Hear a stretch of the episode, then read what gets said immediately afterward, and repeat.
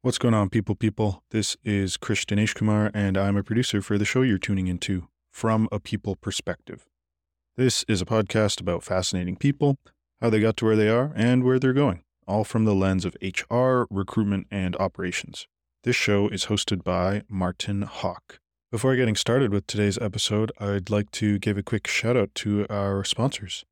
Thanks to Wealthsimple for Work, providing group RRSP and benefit programs for employers to offer, SpringLaw, providing virtual support for your smallest and largest employment law issues, Humi, a beautiful and easy to use HRIS platform, and the Leadership Agency, providing award winning recruitment for startups using innovative approaches. We've got a great episode ahead of us and hope you enjoy.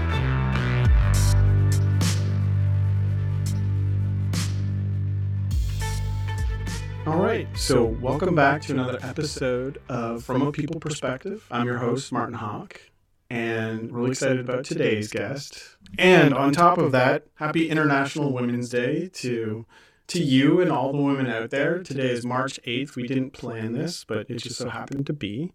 Um, you have been a member of the People People group for quite some time now. Um, Yeah. and you've had an incredible looking career, and that's why we're here to talk about said said incredible journey. Uh, you've gone from like analytics and accounting to leading HR operations for the 2015 Pan Am Pan, Para Pan Am Games, uh, then to like leading global HR for The Economist in New York. Uh, you've like reached the, the the like motherland of like all of the world in New York. So, so that's cool. So kudos to that. And you're COO at TechSpark Canada.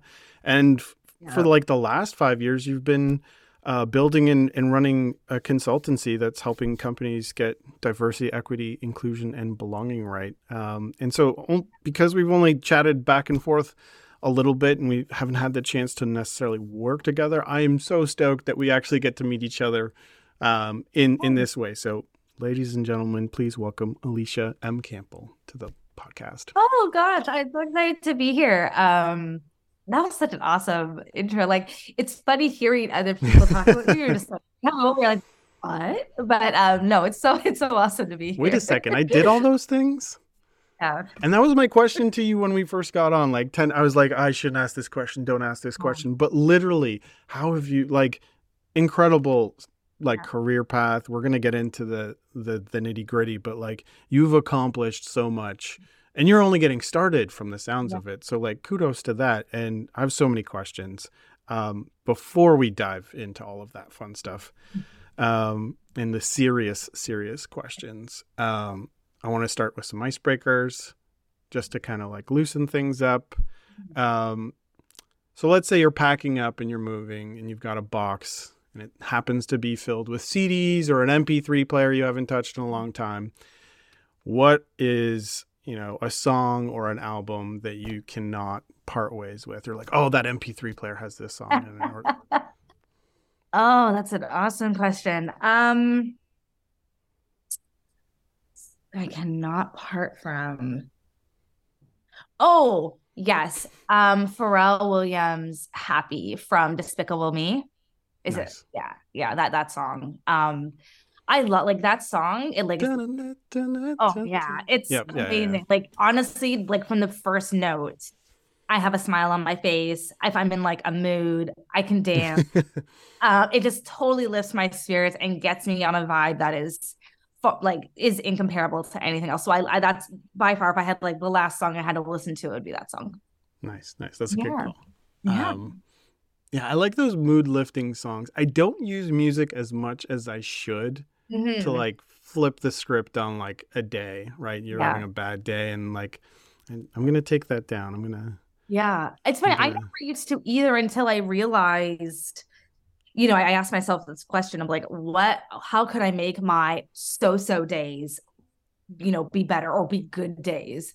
And it came down to like, okay, like the food that I'm eating, the work that I'm doing. That was a really big one, like focusing on the work I'm doing.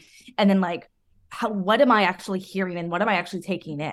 So, for example, like I don't listen Oh. to news, and I'm not like one of those people who live under a rock, but like I'm really mindful of like what is the content that I'm consuming because my yeah.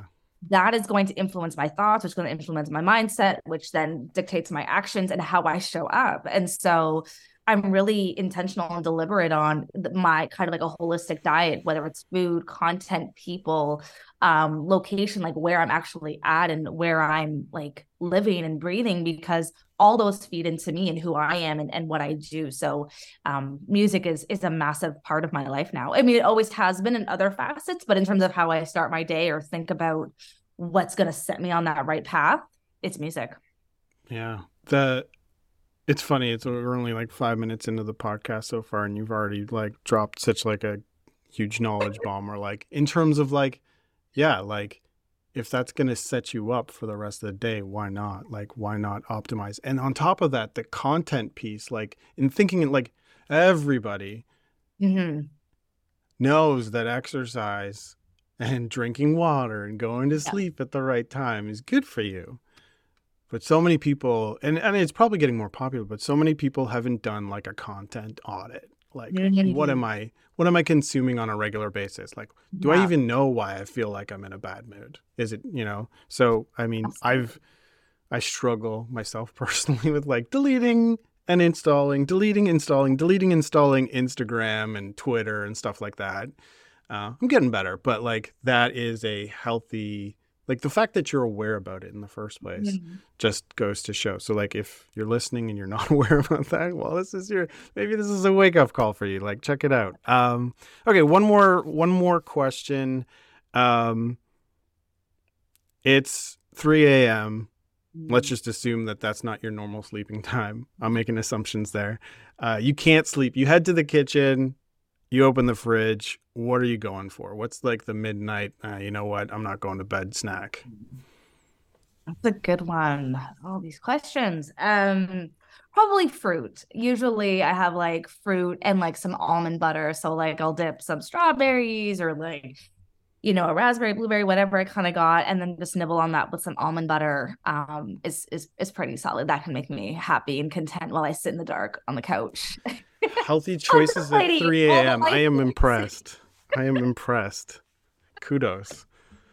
No, that's that's I yeah, definitely I don't share that that that fortitude for sure. Um okay, so so for some real questions, um first off, and it's totally okay if you can't share this. Oh, Who does your social media content? It's incredible. oh, Can can we hire them? It's like I was looking through it, like just kind of coming up with questions for this. Is like, what's going on? This is incredible. What's the secret? Um, yes, so no, so yes, I'm more happy to talk about them. Um, her name is Bella. She is she is so phenomenal at what she does. Um, when when I met her, she was actually a referral from another connection that I had. And she I'm always about hiring people to work within their gifts. And so Mm. never try to to bring someone on the team that is, you know, if I need a triangle, I don't try to hire a square and make them a triangle. Like whatever shape you are, let's just work with that and make magic. And so with Bella, she had a design background, like a graphic design, media, and marketing. So I said, okay, great. Like this was really, well, I was going to say really early on, but this was like last year, probably in the summer. And I said, okay, I need like a jack of all trades.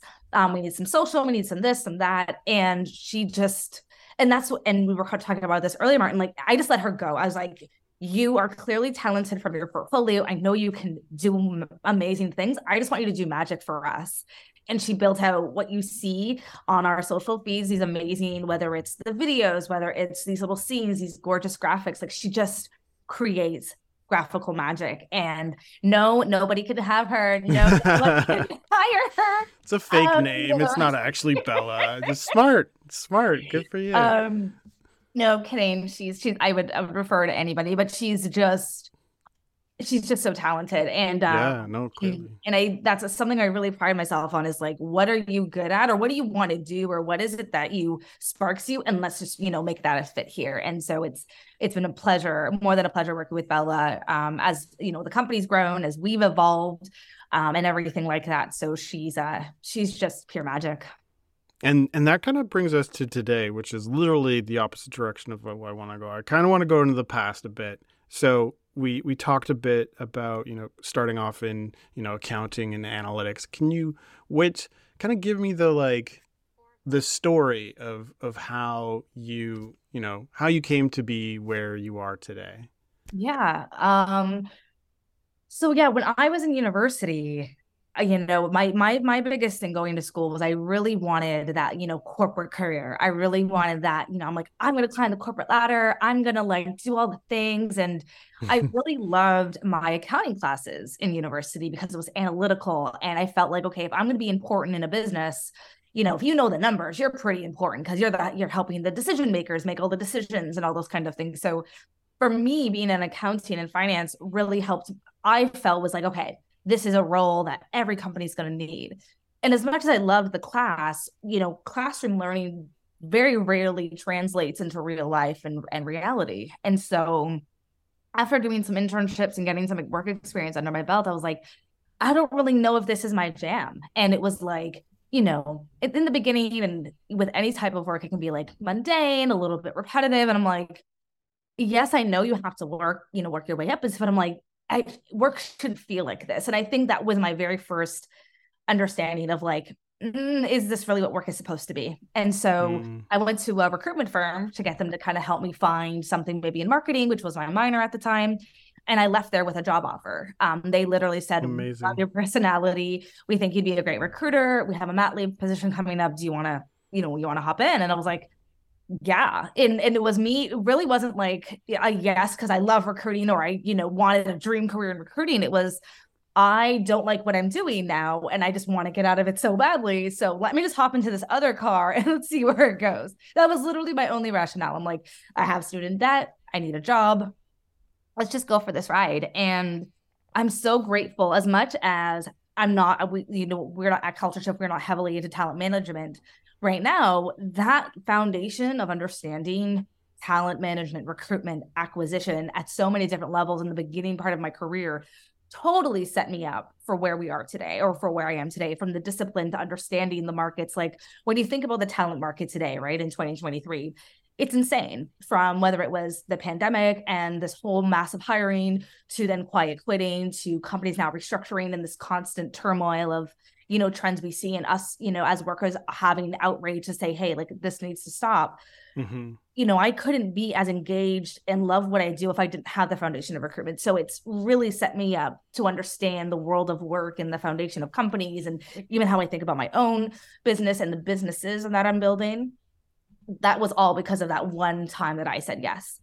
So which is which is insane because I there was very many times where I complained about being a recruiter, as I imagine all of us for all of our recruiters out there um, have hated their jobs at one point or another because you can't fill the recs. You know, we keep getting candidates that like last less than three months and all those other magical reasons that you know.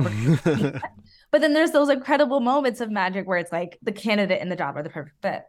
Um, so did that for a couple years, went internal, went to corporate uh, internal recruiting for a company and that's where the HR switch kind of happened because my role was more was a little more yeah. high.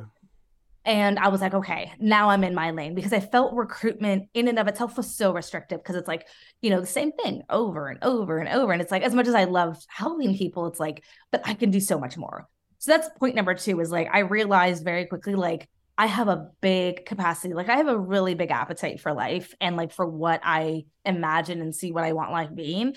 And so I'm always like, what's next? What's more? How do I do this? And it's like that kind of is what leapfrog me and like helps me to kind of move move things along.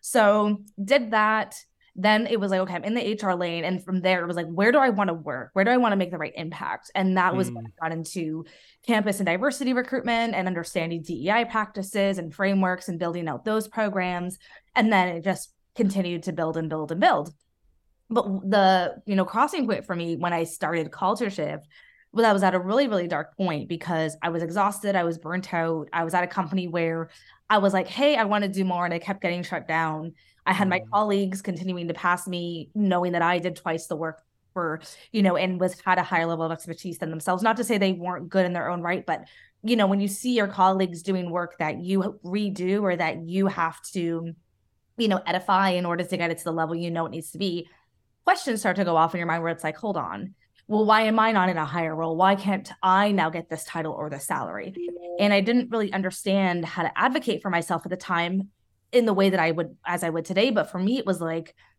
this is so obvious. Like to me, I'm into it. I'm like, why wouldn't someone want me in a higher role? Why wouldn't someone want me to be promoted? And a lot of the times I was blamed, not a lot of the times, most of the time, if all the time I was blaming myself. Yeah. And um, you know, there was a voice inside my head one day. I was having, I, I believe it was like a, not a, pan, a full on panic attack, but I was having one of those anxiety spiraling in my mind moments. And a voice said, Why are you blaming yourself? Like, why do you think this is a you problem? And I was like, Oh.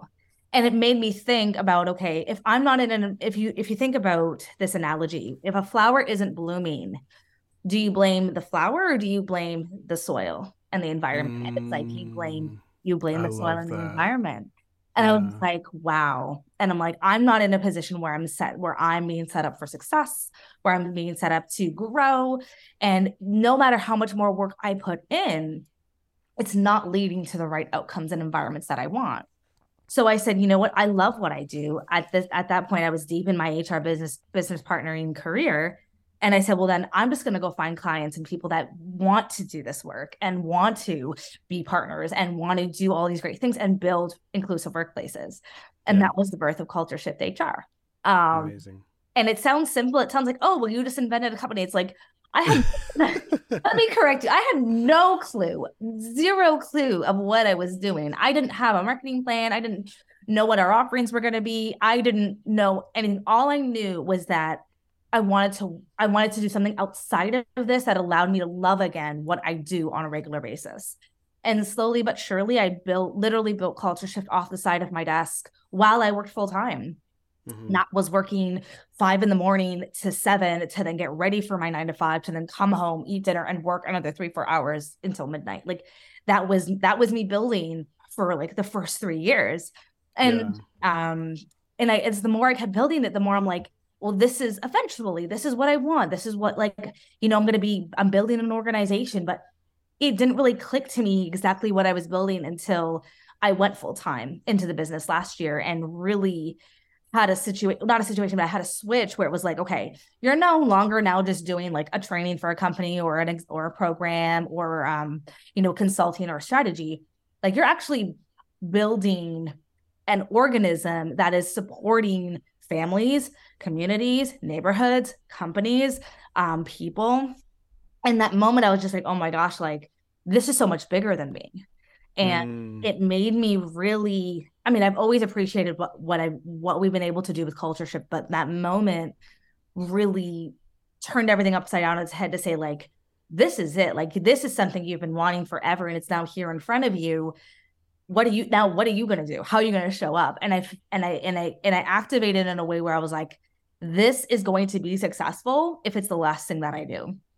And it was so ride or die for me because i had worked so hard on the side for so long that when i went full time it was like i can no longer be okay with just getting by i have to make it the standard that we are going to be successful and mark and outline what success looks like and since that time last year until today I've built a team of six. Um, we, you know, we have more clients than ever. We're growing at an incredibly rapid pace.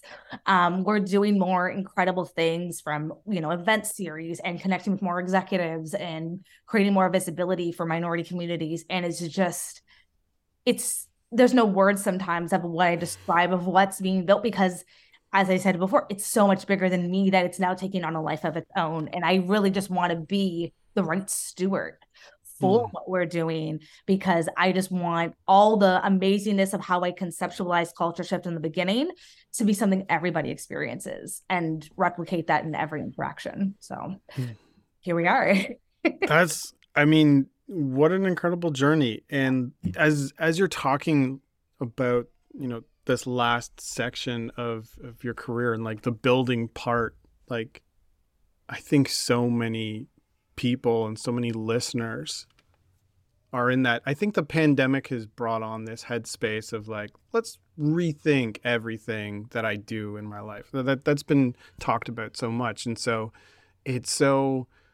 I was I got excited for you because I could see your excitement, and without a question or without a doubt, it's, you know, the.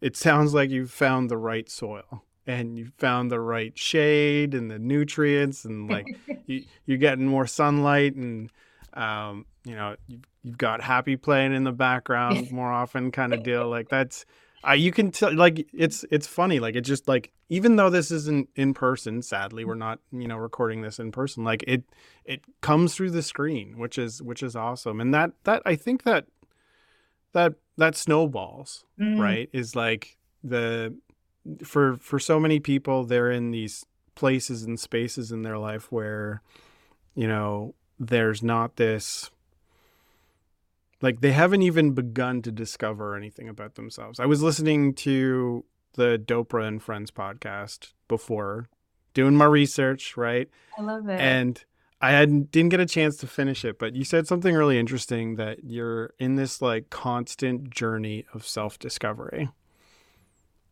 Mhm. And that resonates with me. I won't get into why, just 'cause it's not about me, but like I find like so it's easy for that to resonate with me, but for someone who hasn't started the journey of self-discovery, like let me ask you a question first. Yeah.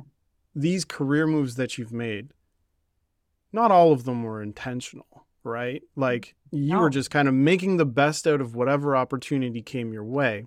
Yeah. And then there's that shift, I think, from the sounds of it, where it went from going with the flow to I'm going to carve a path. Yeah. And so, what I'm curious about is how did you get to the carve a path point? Like, when did you say, cool, I need to go on this journey of self discovery and I'm always going to be on it? And mm. like, that's, that's next level thinking. You, you've obviously, how do other people get to where you, where you're at? Like, how, how can you help kind of like show us the door, so to speak? Yeah. Oh, that's such a powerful question. Um,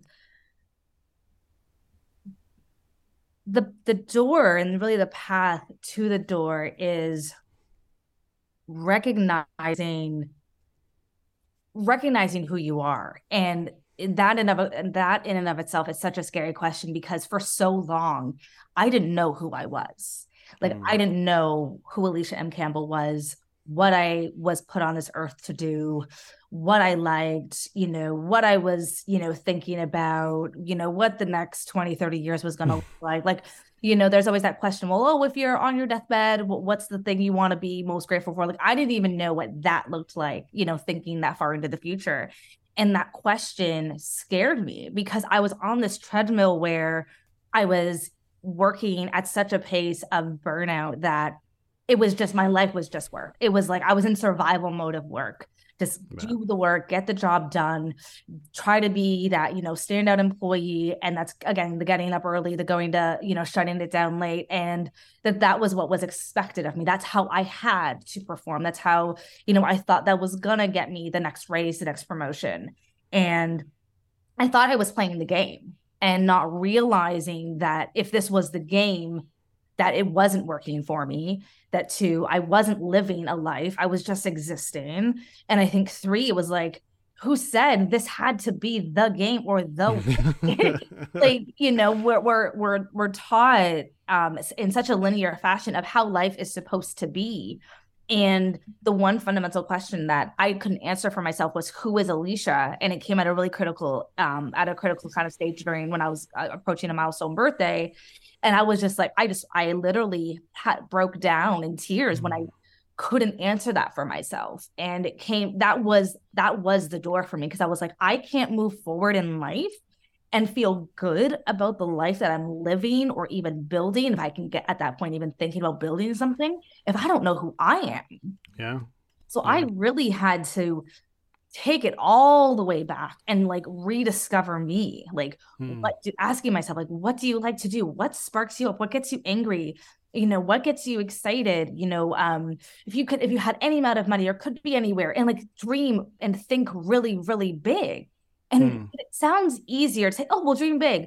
But like, like what what's big though? Okay, to me, I could, Yeah. oh, I want to go to Dubai. But like, if I don't know Dubai exists and the the wonder of that of that that that place, I, I can't even I don't even have the words to describe what those things are. So it was a very like self-reflective, but also very tormenting experience because I was trying to identify things I didn't have the vocabulary for, the words for, the mindset, the understanding, but all I had was a feeling. All I mm-hmm. knew was that the life that I'm living isn't working. It's too small and I want big. And even still to this day, I'm still getting the pictures of what big looks like, but it was just knowing that this wasn't working and trying to find those visions or graphics or words or understandings of what it was that I was trying to build. But until I understood me and like what I liked and what I was trying to do and what fulfilled me up and what gave me purpose, I couldn't plan for my life. And so I would say for anybody who's like, all I know is what I'm doing isn't working, ask yourself, like, who are you? Um, and start from like, what if you could literally have a mag like have a magic wand and wave something, Hmm. what would that something be? And just it could be small, and then just keep asking yourself, you know, question after question after question, because it's gonna build and more ideas and more, you know, insights and more passion and excitement's going to come as you continue to look and as you continue to grow from that one question. And then that's when you know, okay, this is, I'm on the path of discovering who I am, which is on the path to building the life that I want to create. And Yeah. if I didn't do that when I did, I would totally not be here in front of you right now. No, that's that's what are the most impactful resources or things that you used to help you find yourself or or discover like questions obviously but i think as i hear that even kind of being on that journey myself to a certain extent like literally as of a month ago i started asking myself these questions. And so like i'm like i cannot be like uh, i'm so excited to hear you and see see where you're at because i'm kind of like um I, I see myself like a lot of those questions i'm asking myself right now but for the folks that haven't necessarily asked that question maybe this inspires them to Mhm. start asking those questions but what are the most impactful resources that you found while you were sort of like heads down in figure out alysha. Yeah, that's amazing. Um, one, I would say it's not necessarily a resource, but something that wasn't really a part of my routine was journaling. I have so many thoughts in my head, and just that's the thing. We're we're energy, right? We're we're Mm. as human beings, we carry energy. We are energy mediums in the sense of like the way I show up, if I'm happy, excited, like you said, Martin, like it's coming through the screen. I'm transmitting an energy to you, and that gets you excited or gets you thinking. That energy, if it has no place to like get out or to be executed or to be transmitted, it stays inside of us. And so that Mm. can cause, although it's good energy, it can cause anxiety, it can cause depression, it can cause an unnervousness because it's like someone having to like wanting to run but know where to run to. So the journaling really gets all of those thoughts and all of those ideas just on a piece of paper. And Yeah. so um oh my goodness, I'm going to get this book wrong, but it's called The Art I got to google it. It's called The Art of Something the and art of something yeah, The Art of Something. Um uh hold on cuz literally it's to like kill me if I don't get the name. no no worries look for it and and i'll i'll fill in Oh, I found it. the Artist's Way. the you artist way the artist's way and it actually comes with a journaling um companion book so I've the main book is called this, the artist's way and if you get like the i guess deluxe version or whatever they call it the expanded pack it comes with like a journaling outline. And literally i i forget who had shared it with me at the time but that was so instrumental because Mm. the whole premise of the book is you get up every day and you the first thing you do is write. Like you turn on the light you get your book and you just write. You don't think you're not prompted. It's whatever is in your mind that you want on that paper you just write. And it's mm. such a great flow to your day because you've already like you could write three pages five pages it doesn't matter how much you write but it's getting whatever was in you from the night before from while you were sleeping your dreams anything just getting that down on a piece of paper. So you're not starting the day carrying everything from the day before you've written it it's down and you move on and it's the process of moving through these motions that our brain could say okay great that's out next and now you can go through your day with a clearer mind because you've gotten those other ideas, emotions, etc. on out. They're like out of you, if that makes sense. Um, so that is a shivers, shivers for for me and for yeah. any like anyone listening. Clearly, it's impacted you positively. Absolutely. I, I just as I was as I was listening to this and like trying to like hold my shit together, I was like, okay, when did I start journaling? Literally for like ever, ever. At like February 9th this year started, right? And so like even for again, like we didn't say like, hey Martin, you know, I kind of want to talk about journaling. Like that wasn't the plan here, folks. This is all just we're we're going in a different direction. We might not talk about anything that we intended to, but um it's been crazy. It's only been a month for me. It's I, I don't know how long you've been doing it, but it's next level game changing. Like it seems the weirdest part I think, and I have very specific weird questions, but like the weirdest part for me, I don't know if you noticed this, is like it just seems too simple. You know, like oh my gosh, there's so much I could say about that. It, it, no, I, I I get it. I I love that you said that because I mean, I remember from from forever ago, like as children growing up, like oh, journal and this and that, and yeah, it seems so simple, but the intention and the actual mechanics that these things unlock in us is insane. And so I laugh because you're like, these things seem so simple, or you know, these things just seem so rudimentary. But it's like I wish someone back then could at least explain the power of these small rudimentary tools and how it opens up so many opportunities. So yeah, yeah absolutely it's simple but it's it's so powerful it's so dismissed it's so true like in like i i dis so i'm saying it like it's for everybody. So i dismissed journaling for so long mm-hmm. because it seemed so trivial. Yes. and then i myself got caught up in like do i do do i write? Well i don't like writing. My handwriting takes too long. My thoughts are too fast for my own writing. So am i going to do it on digital? And so i spent like a good six months of like knowing that i should probably journal but like deciding how I'm going to journal instead of just doing it, right? Done is yeah. better than perfect kind of thing, right? So exactly. I've already iterated like my morning template. I do like a morning journal, like morning intention and then like evening evening reflection. Um and it's been like I don't get it done every day. Sometimes I miss it, but like just the the ability to like scroll through this stuff, I'm like, man, like so that was instrumental in helping you kind of really craft out, yeah. you know, what you're all about.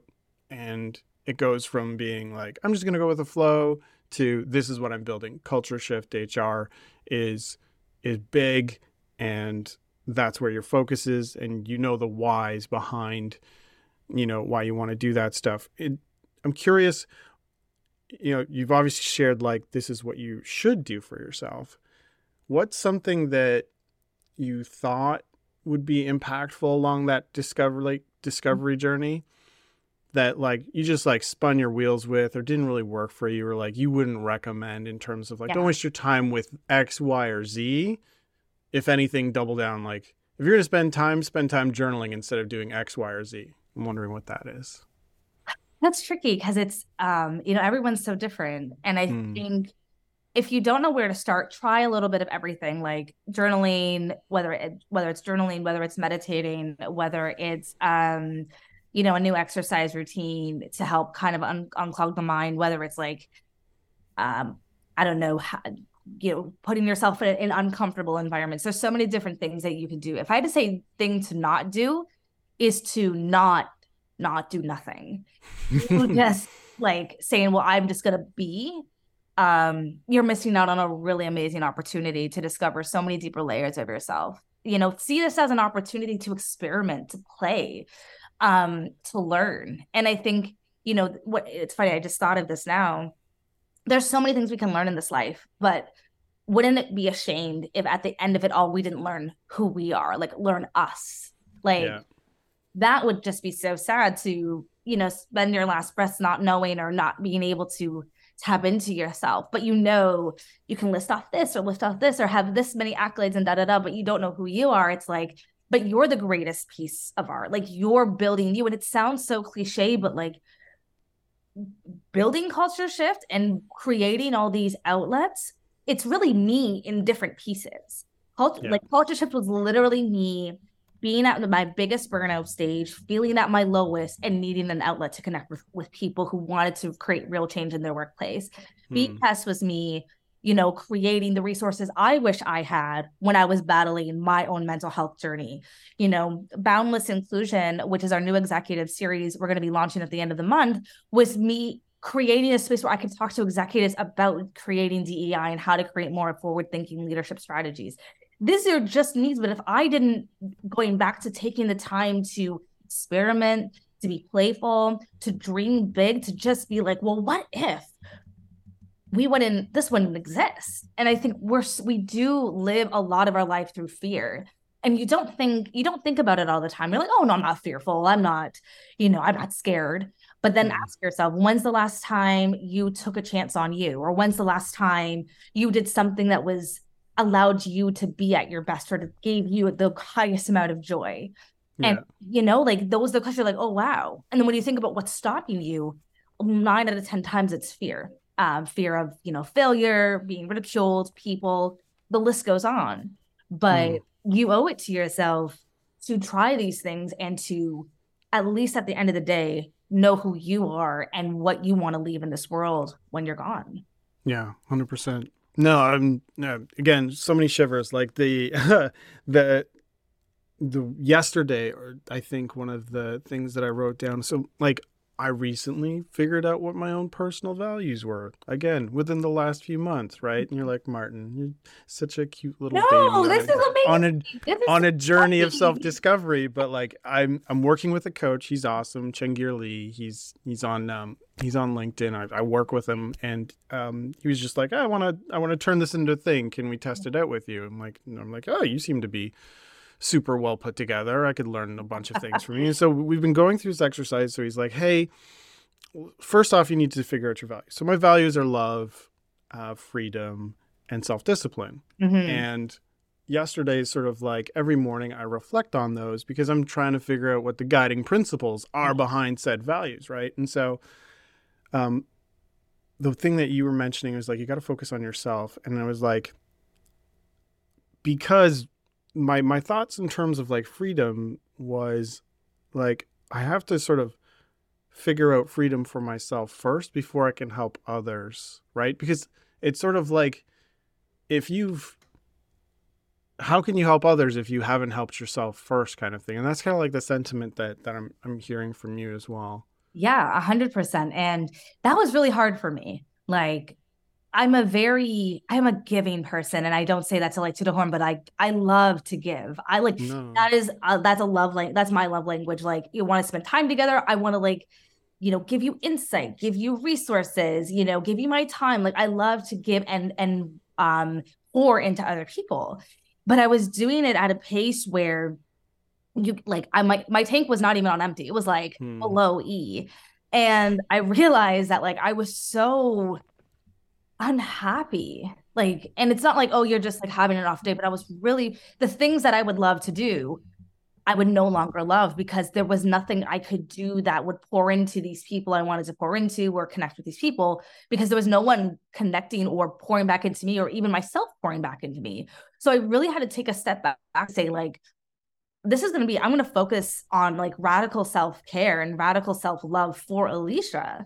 Because if at the end of the day, if my sole purpose is to help other individuals, whether that's in the workplace, whether that's in their personal life, whether that's helping to connect them to resources, whatever that looks like, I have to be 100. Like I have to be fully Mm. centered, fully aligned, fully taken care of from that perspective. So I can do the things that bring me back joy, but also bring other people joy and happiness and excitement and support and all those great things.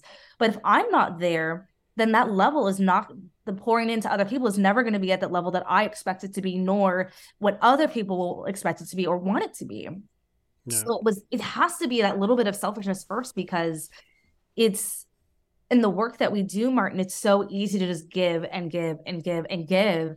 And then when it comes to okay, well now I got to focus on me. You, you kind of you have to kind of like retrain yourself because it's so out of sync for what you to what you've normally done. And so, absolutely, that was a big part of of my journey is switching switching that off and just being like being okay with not giving into people and being okay given to give into myself. It mm. was always like, oh, Alysha, I'm, I'm like my own narratives. I'm fine. I'm fine. I don't need anything. I'm fine. No, no, no. I was yeah. not fine. I needed things that I didn't know how to communicate because I didn't know who I was to know to what I wanted.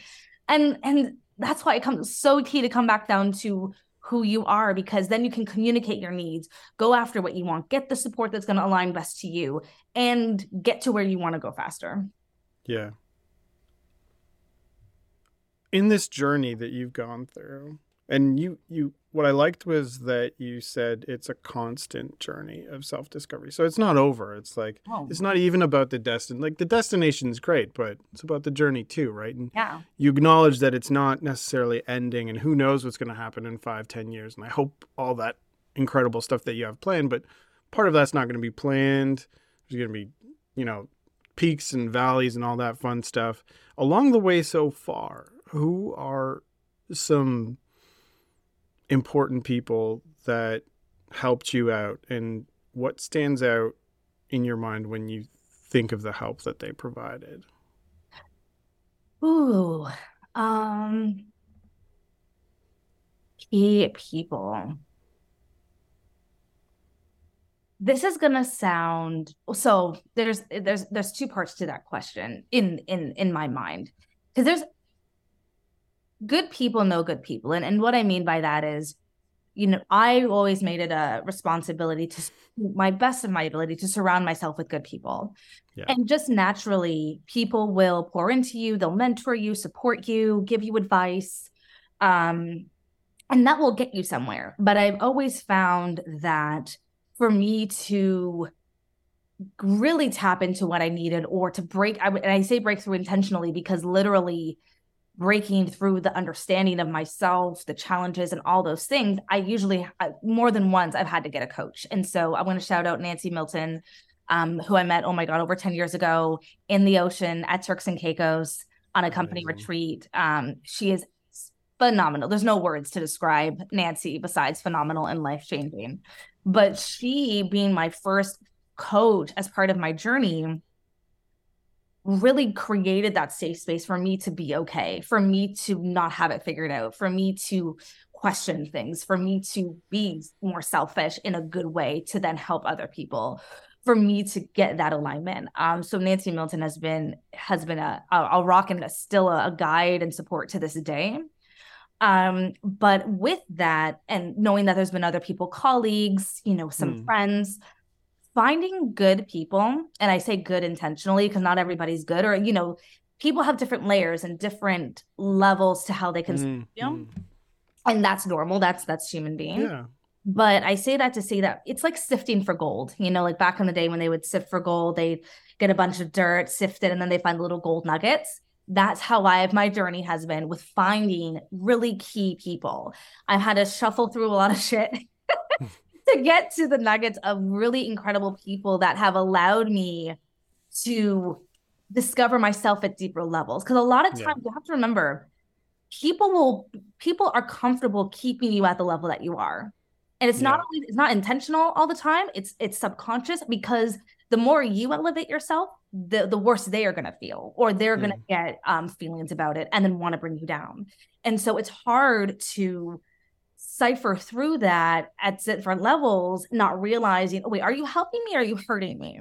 Hmm. So to navigate those egos and to navigate those own restrictions that people project on you, just even like from an unconscious perspective, you have to be so mindful of. So my journey of finding those people has been literally a lifelong journey where I can now, like present day, I can say I got my people. Like I mm-hmm. know I have a Rolodex and not, and I don't mean Rolodex in like thousands, but I have like at least 10 people that I could call on, get real mentorship, real support, real guidance in a selfless, loving, caring way that know that and personalized way that know me as Alysha and not have to feel like I have to show up for you. Like mm. I hmm. can just be, and you're gonna just pour into me because that's the relationship that we have. But that yeah. took time. And yeah. I think that's what's the key is is like you can have people around you, but those are not everyone is going to be going on the journey that's destined for you. And you have to be okay with leaving people behind and not in a way that's, you know, you're not good enough or that you don't deserve to come on, but not everyone is ready for where you're going. And you have to be okay with that. And that's something, especially over the last six months, I've had to really come to terms with because they're like, I just want my posse to come with me. I just want us to all go on this journey. But it's like, no, no, no, you're the one with the vision. You're the yeah. one that are excited by these big ideas. And again, if people's egos get in the way, they could be blocking you from what you're destined to be. And so I had to be really comfortable creating those boundaries, loving boundaries for people to say, this is where you're going to be in my life, but th- like where I'm going, you won't be coming. And not yeah. in that direct way, but it's just in a way that's like, I you can no longer pour into me or I can no longer pour into you in the way because the place that I'm going, you're too scared to come along with, or there's too many blockages for you that yeah. although I love you, you have to sort you out first before yeah. I can kind of come back and pour that in. So it's hard. It's hard. And I and I think the biggest piece of advice that I've had is that you do have to be okay with loving every single piece of you. Um we you know myself feeling so i was so fragmented before where i had to be the daughter i had to be the corporate alysha i had to be the this and it was so many different faces i would constantly mm. where it's like i'm at a space now where it's like no this is all of me. You're gonna get all of you're gonna get the good the bad you know uh, you know hopefully not too ugly but like and be okay and if you're not okay with that that's that's not on me um, yeah. I'm just, you know, being myself. But even saying that has been a journey for me. And to your point, this discovery goes on and on and on. And I'm excited now for this journey because so many beautiful things come out of it that I didn't I didn't even know existed until you get there.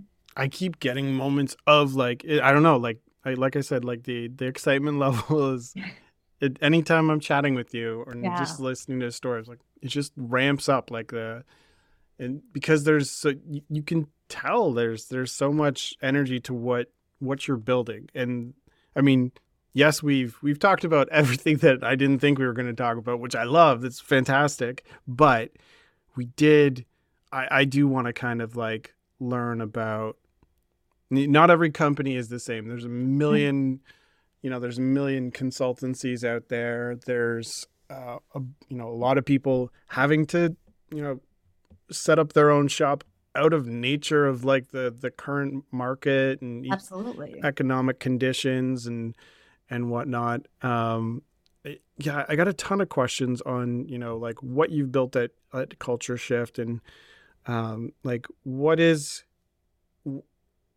as an entrepreneur i can only imagine that you have very intentional way of how you want to work and who you want to work with and i'm curious mm-hmm. to hear more about that Oh, I love that question. Um, I, and it gets me excited because that's a new part that I've just recently discovered. I'm working with another coach. Um, her name is Asha Yomi. Um, she does business energetics, which essentially outlines who you are from an energetic perspective, but aligns it back to the energies of your business that you're creating and and create and aligns the two. And so, Wild. yeah, it's it, she's she does phenomenal work. Um, so directly talk to your point about like the way that I work and the intentionality of who I work with, that was something I had to learn. And so the, the biggest transition for me going from corporate to entrepreneur was that in corporate, you usually work nine to five, right? Or even like for some, like seven to nine, because you're up early, getting ahead of the game. Then, you know, work starts, you wrap up, et cetera, et cetera. I carried that exact same mindset when I went entrepreneur in the business. Mm. And I didn't realize it until Asha outlined it for me, but she's like, where's like she would look at my we would do a calendar time audit. And my my day is always like was always blocked crazy, like literally from like 5 30 to like yeah. eight o'clock just work or like I'd carve out focus time for certain projects. But like anyway, my my calendar is always bananas. And she's like, I see a lot of work. I see a lot of things happening, but she's like, I don't see Alysha. I'm like, where are you in this? Hmm. I like, I see X client, I see B client, I see this assignment, that assignment, but like, where are you? I'm like, well, what do you mean, where are me? This is me. And she's like, no, no, no. Where's time for you to think? Where's time for you to experiment, explore, get creative, talk to someone, have a coffee chat, or just do nothing? Like, where's the time for Alysha? And I was like, oh my God. I literally Mm. took like the regiment of corporate and just slotted it into my business, thinking that's how I'm destined to work because I've done that Yeah, of course. you know, for you know the past 10 years. And it's like, well, that's just what you do things. And she's like, no, no, no, you're creating how you want to work. So if you don't want to take a call before noon on any given day, you don't take a call before noon.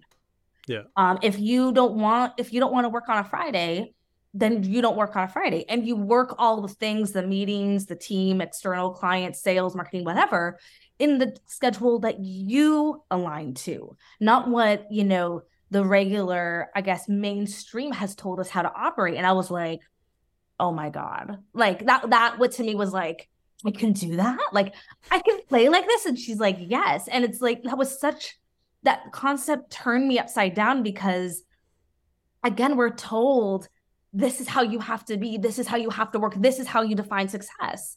And it's like, but do it does it like like do it is that the only way can it be working different and i loved your point martin about the pandemic changing so many things because we're building in more flexibility just in general in our work that if it wasn't for like such uh tran- literally transformational yes very harmful and very sad and all those things but it took literally a pandemic to shift how we care about ourselves how we look at work how we show up how we like all these things and so for myself, and this was even, you know, I wasn't even thinking about that during the pandemic time, but it was like, now I'm in the driver's seat and I can decide what that looks like for me. And I had to get comfortable with that. And Yeah. that's something I really wasn't used to being like, being in the driver's seat of deciding how I show up, how I want to do the work, how I want to work with certain clients, how I want to make this work come to life. And to your point now when i think about the clients that i want to work with or when i'm you know you know on my calls or we're connecting it's very clear. Like i can know within the first minute you know if this is going to be in alignment or not because i know the work that we do and what it and what it takes. You know de and I Mhm. very transformational type of work. And if i have a client or a potential client that is not in the space where they're ready to have these conversations they're ready to you know invest the time and the resources and the people as building this out, then I know that that's not a client for me because the Yeah. way that I work and the way that we are building CultureShift, that is level one. Like you have to come to the table ready to do that. And so if it wasn't for working with her and understanding that I get to create and craft that, Mhm. oh my gosh, I it's- it like it changed so much because I feel my my business is now really aligned to the way that I work in a way that brings out my best joy, brings out my best creativity, gives my best to my team, to my clients, to our projects, and I don't feel guilty now about maybe not starting a day at 7 a.m. and working until midnight. Yeah. It's it's just so much better, and I can show up in such a more real way that makes what I do really, really exciting. in terms of uh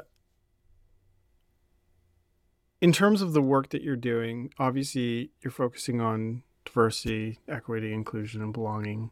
Um, there's obviously intentionality behind that. You know you've gone through this discovery and journey like this is what you want to focus on. Um, two things that i'm noticing in the market um, well well the first question is like there's there's companies out there that are focused on that whole segment just in general. Mm-hmm. And i've talked to you know founders from from those companies. I talk to a lot of different founders because they reach out to join the community and depending on the circumstances it you know it makes sense or not right? You're kind of vetting vetting the community like you vet your vet your clients. Mm-hmm. And they're all saying it's a big struggle right now because every company out there is reacting to like the market. And the first thing to go is dollars for DEI. Yeah. It's just like, hey, remember when we said that was and it's it's a harder question. It's like it's not a happy question, but I'm I'm curious to see from like well, I'm I'm warmed to hear that like you're busier than ever. So that's awesome, right? But it's also something that I I don't know if you're seeing that or hearing that as well. It's just like yeah, companies that once said they were all for this or just it was just theater or it was just virtue signaling or whatever the case might be like what are you seeing in the market in terms of like companies and and how you're choosing clients based on that? Yeah um 100% that's happening. And it's interesting because going into this year the market was already downshifting and you know the layoffs were already happening at the, yeah. at the Q4 going into Q1 and it was like the first week of of the of the year like working week and I got on the call with my CFO and we looked at our budget for the year and like I set this year we set some really big goals and I you know it's it's funny cuz you know, as as a CEO, you wear so many hats. You wear like, you know, your finance hat, your operations hat, you know, your creative hat, all those things. And like, so when I when we were Q4, Q3, we're building out these things. I'm throwing out numbers. I'm like, we're gonna do this, we're gonna do that, and it's like, you know, you're having fun with it. And then literally January came and she pulled it up and she's like, okay. She showed me the number and she's like, all right, what what have you done or what is the plan to get this to get to this number? And what she didn't know at the time was I literally just got off a call from like three other clients that we had set up in um, Q4 to go to start working Q in Q1, and all of them were like, "We're putting this on pause. We're putting this on hold." And I literally broke down. I just started crying mm. on the on the finance call because I'm like, here we did spend hours upon hours building out this beautiful budget, set these big goals, all these things got us excited, and you know, client after client after email after email is saying, we're putting this on pause. We're pushing this out to Q3, 2023, 20, you know, Q4.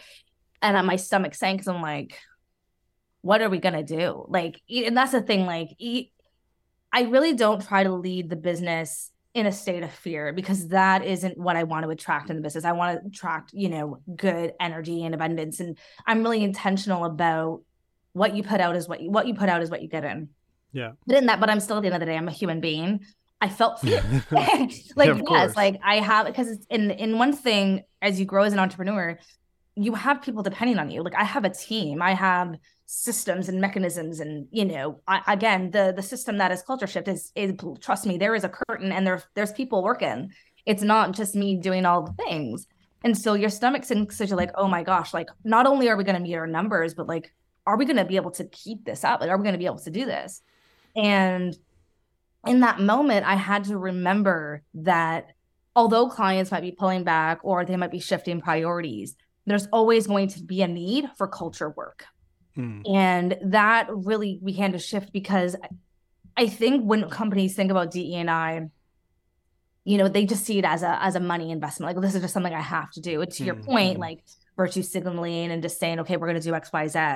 But when you bring it back down to whether they've done layoffs or they have to kind of cut back on expenses, at the end of the day, you still have people doing and building and representing your company, your work.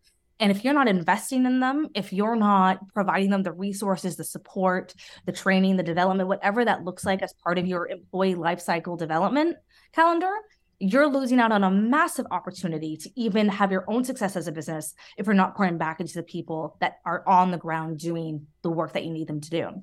And what I did what that switched for me is that whether companies want to call it DEI work or not, everything that we do is is led with a DEI lens. And so, with mm. whether it's a branding program, whether it's a, a workforce strategy framework, whether it's us building a learning and development calendar, whatever it is, it's always going to have those lenses in, whether they want to acknowledge it or not, or, or whether they want, we have a DEI stamp right on the front of it.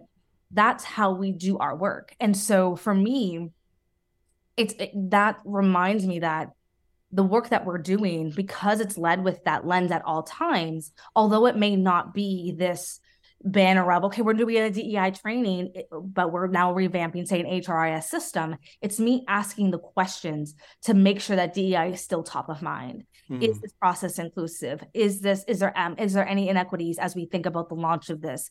How are we creating the right learning paths for people to understand and you know be able to access the value of what this program is going to bring et cetera et cetera and so that was i think a key thing for us to say whether you want to call it DEI or not, it's still DEI work to us because the way that we do things at the core will always prioritize equity.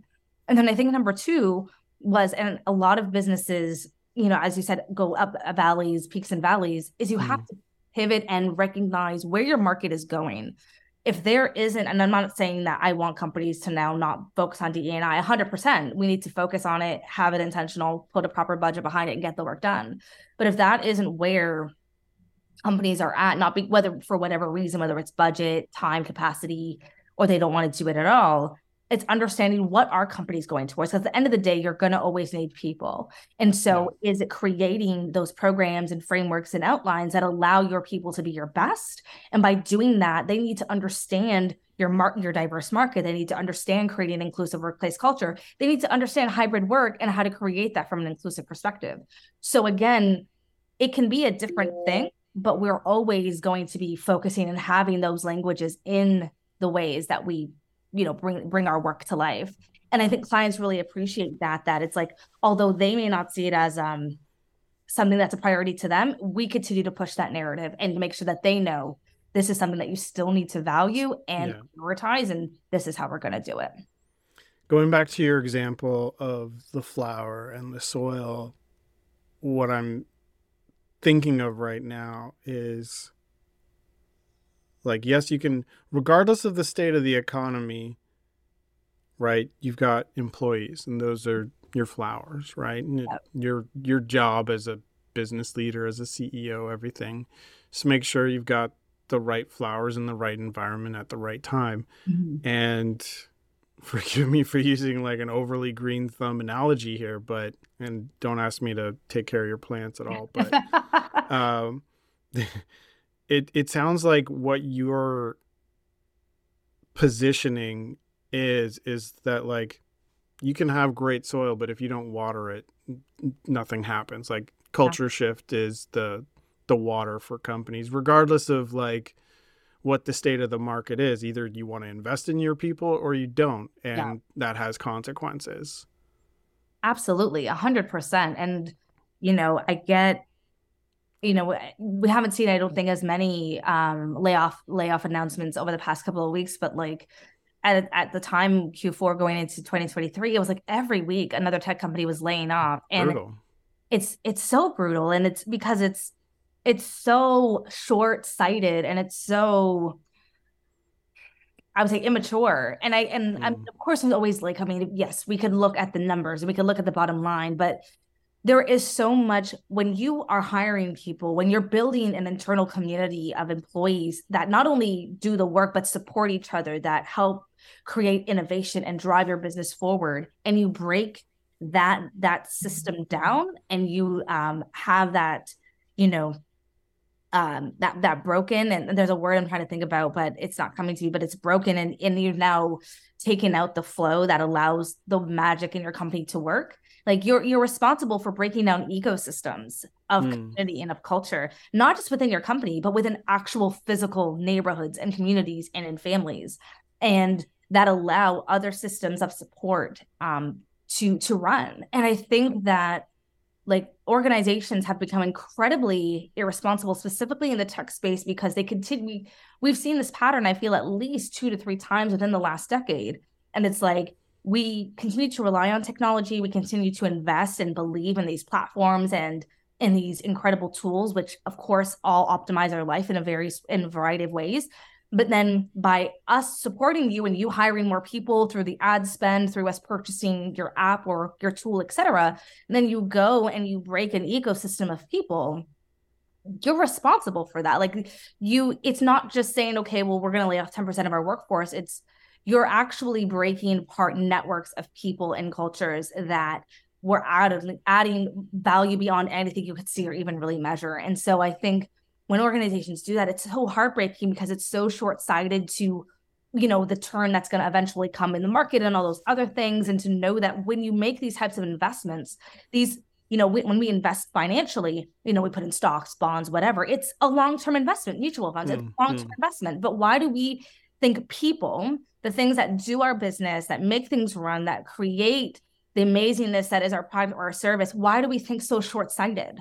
Why do we think that's just indispensable? And I and I just wish organizations would be would be more responsible with either their hiring or workforce planning strategies because that's an investment that is time, energy, money, resources, and to just throw it away. And I know it's not intentional, but to even regardless to still have to use that as a lever to to to appease shareholders it's it's just it's just so wrong yeah yeah you've not chosen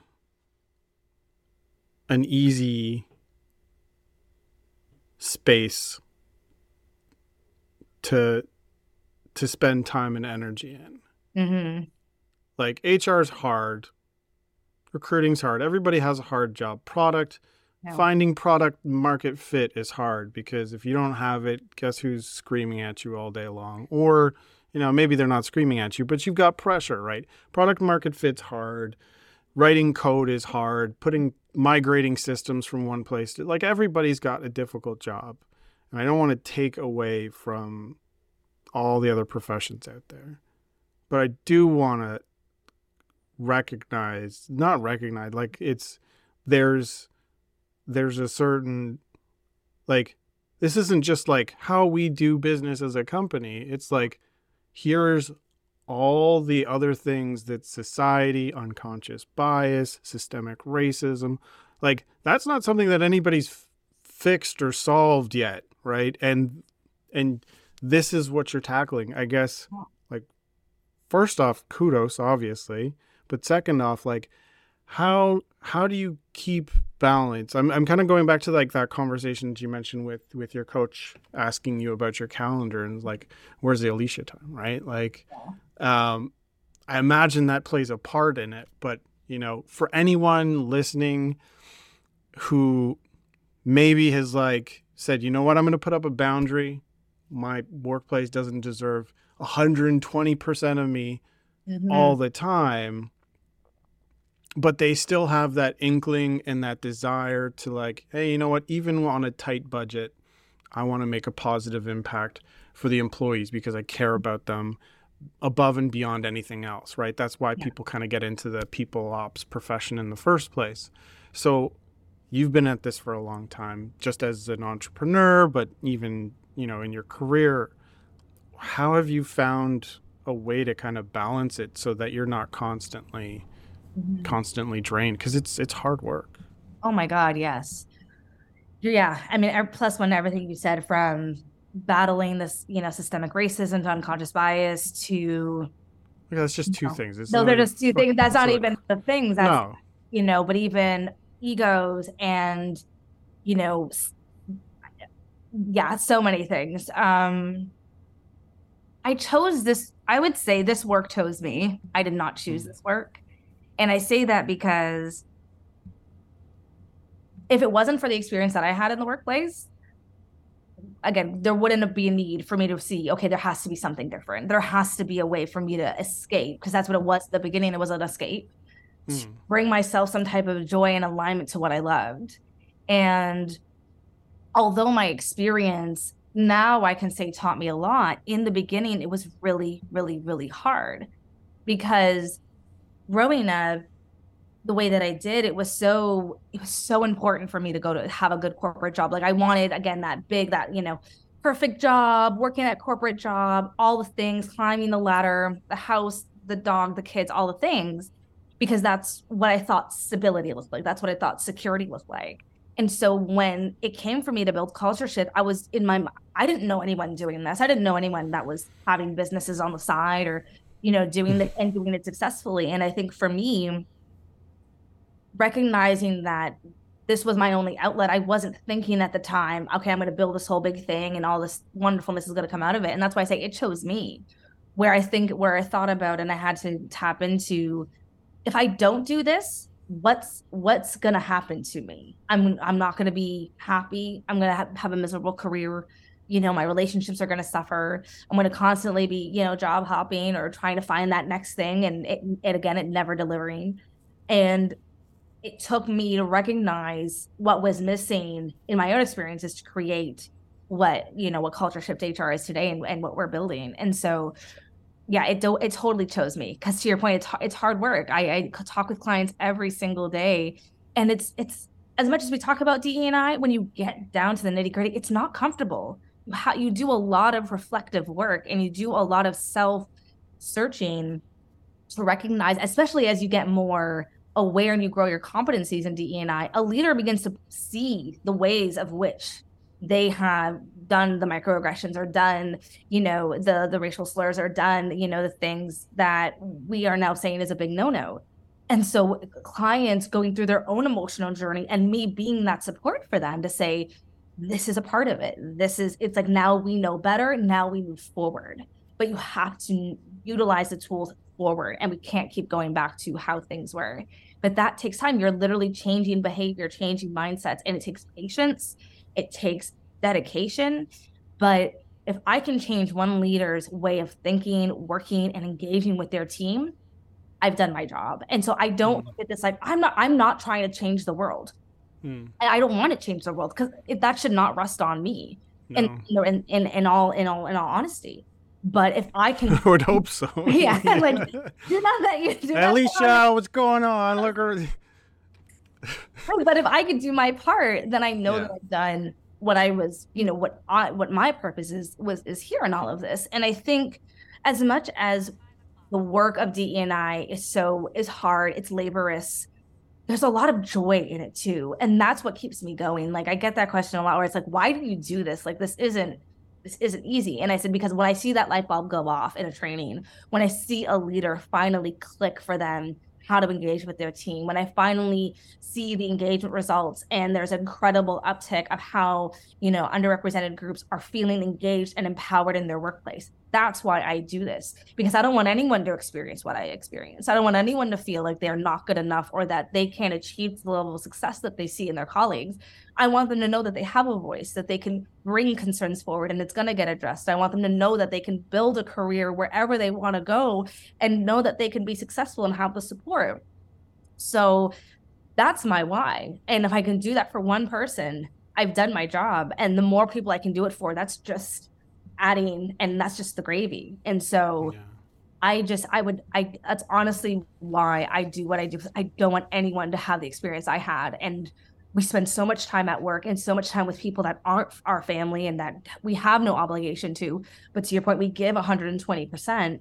Let it be in a place where you are successful, where you can flourish, where you can be your best, where you can bring your full self. And we, we say that word so much, but really bring your full self. If you're having a bad day, have a bad day. If you need to shut it down, shut it down and know that you can come back tomorrow and not feel guilty or not feel shamed for taking that time. And so if yeah. I can build in those structures, help leaders understand what that looks and feels like, because they're going to need it at one time too. I know that the work we're doing won't be short lived. It's going to continue as other leaders go to other companies and people move to other jobs. And it's going to continue to spread and create the workplaces we know everybody deserves to be in. Yeah. It's it's missionary work to a certain yeah. extent. Yeah. Absolutely. No. And no, I can you can you can tell how yeah no everybody knows like you're clearly passionate about this um and it sounds and on top of that like this is what you want to be doing so that's awesome um that's that's that's really it's i guess if it was if it was easy it would probably be would, wouldn't wouldn't be worth doing either yeah. right and there there's no easy easy answer to to any of this stuff anyways Mm-hmm. Um, and and hilariously, knowing all of that, like if if you did what you're doing now and just did it every day and you know there's ups and downs and all that fun stuff i'm kind of sure that you probably have other plans too. And i'm very curious. We'll, we'll kind of wind down here but i'm curious like with all of this stuff like what's what's front and center for you in the next little bit you know that people should know about? And beyond that like what what are you aiming for? What are you hoping for? What's on the what's on the vision board? Oh yes. Um the things that are coming up we kicked off our mental health series called black places equal safe spaces which again um, really birthed out of me one my own mental health journey and wishing I had resources and support when I started CultureShift HR, not recognizing the mental health toll it took on me, being in corporate, building a business, figuring things out. And I, number one, and number two, you know, we lost, um, you know, Twitch, who is a, an incredible figure, who was an incredible figure within the Black dance community and someone that I had looked up to for years, watching him perform and dance and, and bring joy to other people. And for me, when I found out that news, plus the news of other prominent, you know, staples in the Black community, it was something that was calling to me to say, we need to do something about this. We have to not just have a conversation, but we have to take action. And it was just I just couldn't say no anymore. And literally within 72 hours, we had our website up. We had a mailing list of over 50 people wanting to support. Um, and we had our first kind of um, event planned out. That's how when you get called to do something, you there there's like the resistance is gone because it's just something that's so in tune to what's next for you. So our first one was a massive was a great success. Um, our second one is at the end of March. Uh, I'm going to be posting, doing some more publicity on that in, in the upcoming weeks, but it's going to be focused on Women's History Month and women's um, mental health. And so we have incredible speakers, and we're going to be talking about the not only the importance of mental health and wellness, but tools, challenges, how do we show up how do we ask for help and we're going to be also supporting different non-for-profits for people to give donations and to support as well. So that's um, something that we're doing on a bi-monthly basis and that we're going to be bringing in person to um, in, in the upcoming months as well. So super duper excited about that. Um, from there we are we are launching our executive roundtable series called boundless inclusion where we're going to be speaking with executives um, from companies all over the place about creating a DEIB focused work, workplace culture, understanding challenges, you know, having a really fruitful discussion and talking about solutions and finding to make DEIB accessible for everybody. Um, so we're kicking that off at the end of March as well. Um, and then yes, I'm like there's just so many other things in the works from we're creating a, an accountability academy for those who want to start their own consultancy and figuring out what that path looks like um, so more to come on that, and then more stuff. I want to do some more fun stuff on my personal brand.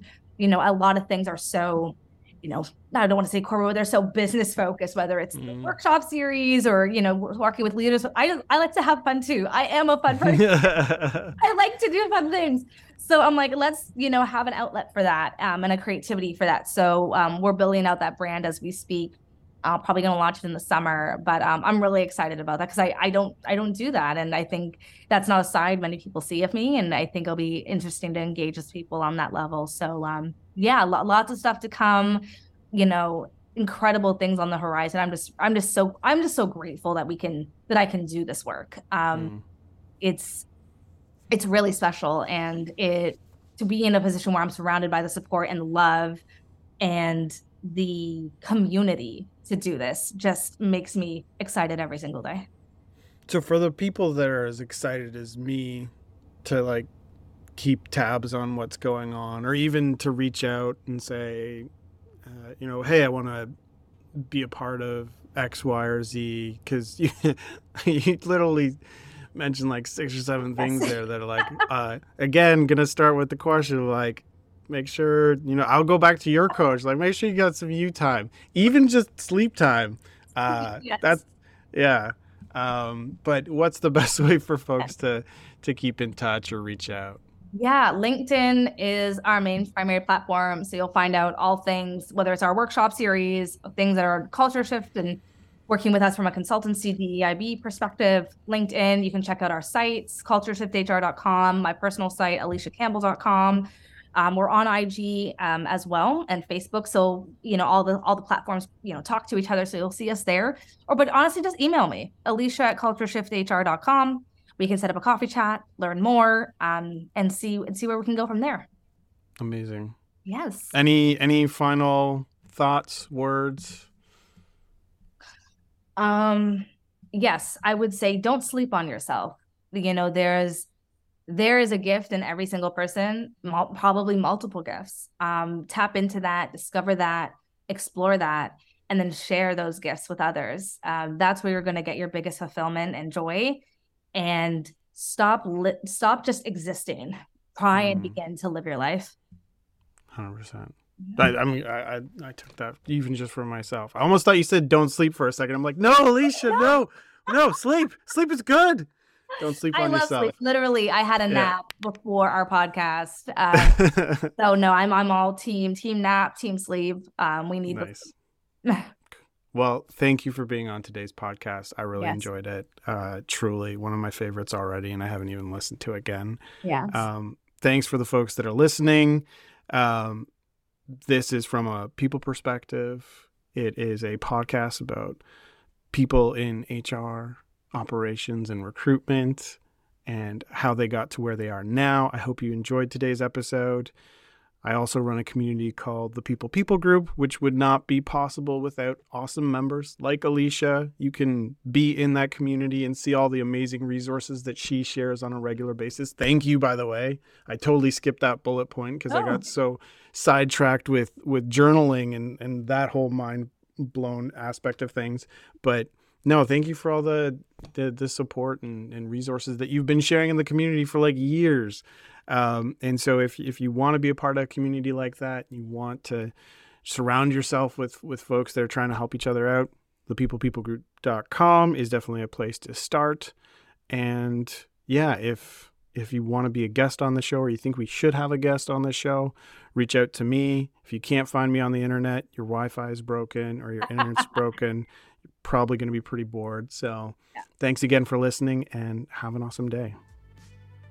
And that wraps up another episode of From a People Perspective. If you learned something today and want to join an amazing Slack community of talented HR, recruitment, and operations professionals, head on over to thepeoplepeoplegroup.com.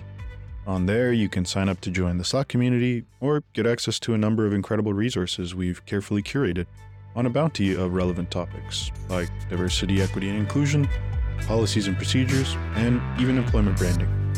Again, all this can be viewed at thepeoplepeoplegroup.com. It's completely free and pretty awesome. As well, you can find and follow us on both Twitter and Instagram. On Twitter, find us at PeoplePeopleGRP, and on Instagram at The People People Group. Thanks again for listening, and we'll see you soon.